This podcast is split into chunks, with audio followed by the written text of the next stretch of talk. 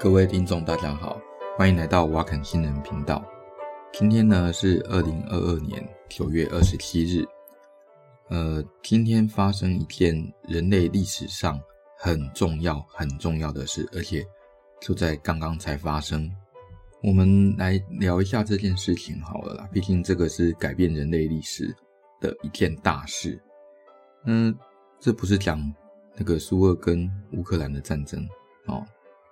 对不起，要改一下。哎，这不是讲俄罗斯跟乌克兰的战争哦，这是讲人类哦，呃，第一次有机会那躲过小行星撞地球的命运。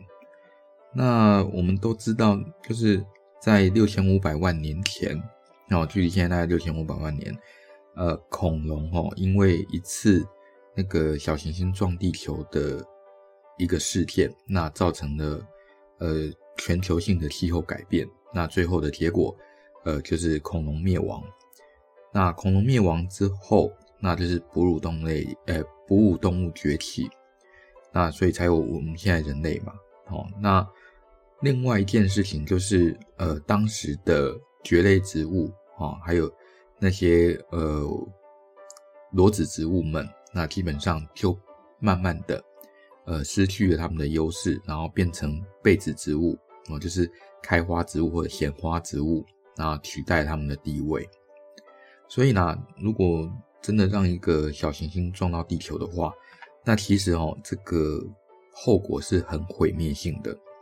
那我们都知道有一部电影啊，哦，就是那个《阿玛盖登》，就是呃布鲁斯威利演的啊。那我们那个时候想到的方法。我说电影里面想到的方法是这样子啦，哈，就是派呃专有工人，然后到那个彗星星彗星上面，然后挖一个洞，然后把核弹埋进去。那核弹埋进去之后，那炸开，那彗星因为那个动量守恒的关系，被炸成两三块以上，然后刚好都可以错开地球。那之后呢，呃，因为它没有受到那个主要大块的那个撞击，所以这个彗星。就算是对人类相对比较没有威胁了。好，这是电影里面的情节。假设哈，我们在现实状况，那如果碰到这种情形的话，很明显我们没有办法派布鲁斯威利上面去上面炸人家的那个呃小行星嘛，对不对？嗯，第一个这实在是太蠢了。但是你要从地球上哈，那丢一个东西，那去改变这颗小行星的轨道。可不可行呢？如果你从那个动量守恒的状况去计算，从物理量物理量来计算的话，应该是可行的啦。理论上应该是可行的啦。当然，前提是这个小行星必须够 strong 啊、呃，就是它结构必须够稳，然后不会让你一撞就散这样子。好，那美国太空总署就 NASA 了哈，他们为了测试诶这个构想。所以呢，他们在一年前，就是二零二一年的时候，那发射了一个，呃，我也不知道该怎么，spacecraft，就是太空船嘛，就是小型小型的太空船。那这种小型太空船大概只有一个，呃，贩卖机这么大哦，所以很小哦。好，那这个计划呢叫做 DART，哦，就是飞镖啦。它的全名叫做 Double Asteroid，Asteroid 是小行星啦，哈。那 redirect 就是呃重新导向的 test 啊，所以呃缩写叫 DART DART。好，那为什么叫做呃 double asteroid 呢？那主要的原因是因为它这次想要测试撞击的目标是两颗小行星。那这两颗小行星它其实一颗大概是八百公尺长啦，哦，那另外一颗大概一百多公尺长。那它只想要测试那个一百多公尺长的。那颗小行星，那这两颗小行星它们是双星系统，就是它们会互相绕着转的。那一颗呢比较大的叫 Didymos，好，那那个比较小的那颗叫做 Dimorphos。那说小齁，其实也没有到很小，它毕竟有一百多公尺长。那一百多公尺长相当于大概三十几层楼的大楼，所以呢，呃，NASA 的计划是这样子的。他们把这个，呃，这个自动贩卖机大小的太空船拿去砸这个三十几层楼的大楼，然后看看这个三十几层楼的大楼能不能改变它的航向。诶，应该说不能说航向，应该说看能不能改变它的那个呃轨道。那改变它的轨道的话，就有可能改变这个东西呃砸到地球的几率。当然啦、这个 Didymos 跟那个 Dimorphos，他们目前的轨道不会撞到地球。好，那至于把这个自动贩卖机砸上去之后，那会不会再撞到地球，那就不知道啦。不过应该是不会啦，有他们有算过，应该是不至于啦。然后这次的撞击测试，除了要看说哈，哎，人类有没有办法改变小行星的轨道之外，另外一个就是想要看看。呃，这个太空船它上面其实有搭载自动导航系统，那所以假设我们发射出去，呃，如果到最后无法转向或者无法无法干嘛的话，你这一年的功夫不就白费了吗？所以当然不能让这种事情发生嘛。所以他们呃也要测试这个自动导航系统，看看能不能够呃锁定我们要的目标，然后砸上去。那同时啊，NASA 这次哈还开放那个。呃，线上转播哦，就是他在那个太空船上装的摄影机，它就同步传到地球，然后让，呃，应该是传到 YouTube 吧？哎，我刚看是 YouTube，所以我们可以在 YouTube 上面看到 DART 这个太空船，然后砸到小行星的画面。这样，那这个自动导航系统大概会在呃砸到小行星哦，那个 Dimorphos 之前的大概四五个小时左右会打开。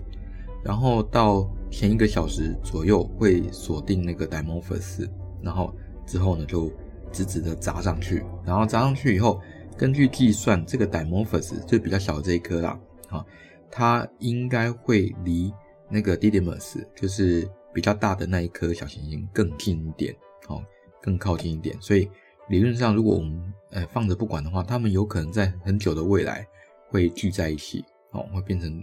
一个稍微大一点点的小行星，有点像那个呃双胞胎这种东西这样。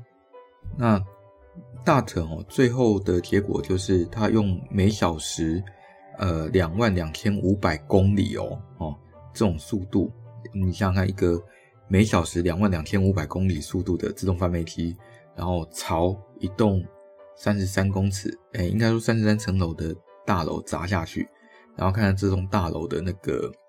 呃，轨道会不会改变？好，那已经砸上去了，目前已经砸上去。那真正轨道的改变状况的话，大概还要等一两个月的计算才会知道结果啊。不过就在刚刚了哦，就是台北时间九月二十七日啊，早上七点左右啊，那这个 NASA 的这个大的太空船已经撞上那个 Dimorphos 这颗小行星了。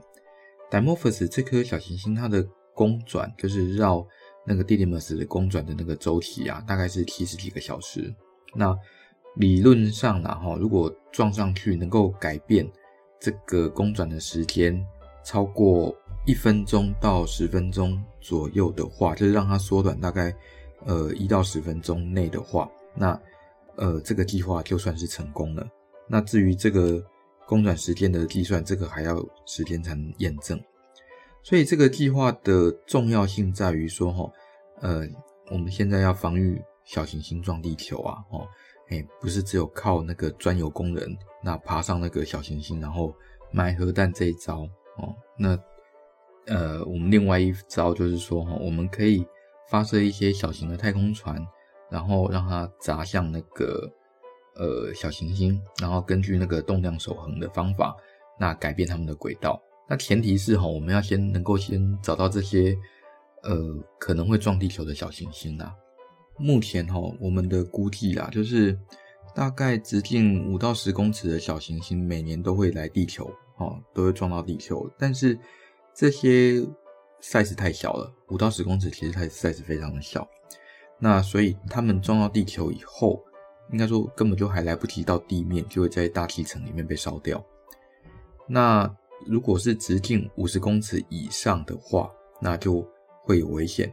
例如说，在一九零八年，那呃，在西伯利亚那边发生过一次叫做通古斯大爆炸。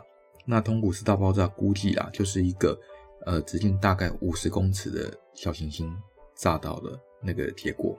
好，那如果说像是那个直径十公里的话，我们是十公里哦，哦，那就是像那个呃恐龙灭绝那一次造成的那个呃小行星撞地球啊。题外话是那个撞地球的那个陨石坑啊，其实就是尤加敦半岛北边一点点，哦，所以呃，所以这种事情哦，虽然看起来好像机会很少，但是绝对不是没有。所以，我们如果能够呃，在某些角度，那能够防止呃比较大一点的小行星，然后去撞到地球，就是一百公尺以上小行星撞地球的话，我们可以很大程度的避免一些灾难。有一些呢会造成文明的灭绝，那甚至有一些哈还会造成人类整个灭绝啦。所以这种事情哦不能不防，至少在。呃，人类历史上这是第一次哦，我们有能力那改变小行星的轨道哦，那来预防这种事件。所以说啦，今天九月二十七号算是哎人类历史上很重要的一天好，我们人类第一次有能力做到这种防御小行星撞地球的事情。好了，话可能说太早了，应该说，嗯，我们有能力防御。比较小的小行星撞地球的事情，好，比较大的齁，你拿那个自动贩卖机去撞，恐怕还是没办法改变它的轨道。所以在改变小行星的轨道这件事情来说啦，齁，质量还是很重要的。哦，不要想说哈，像什么一拳超人啊，那一拳打出去，然后小行星就会歪掉，黑起波扣脸哎，哦，因为它本身质量就不够，哦，所以我说超人呐。哎，本身质量就不够，所以根据动量守恒，它没有办法把小行星打歪。好啦，今天讲比较短哦，那大概就是这样。如果喜欢我们的节目的话，那呃欢迎按赞、分享、订阅。我们在 Spotify，呃现在好像也可以评分了哦。好，谢谢，再见。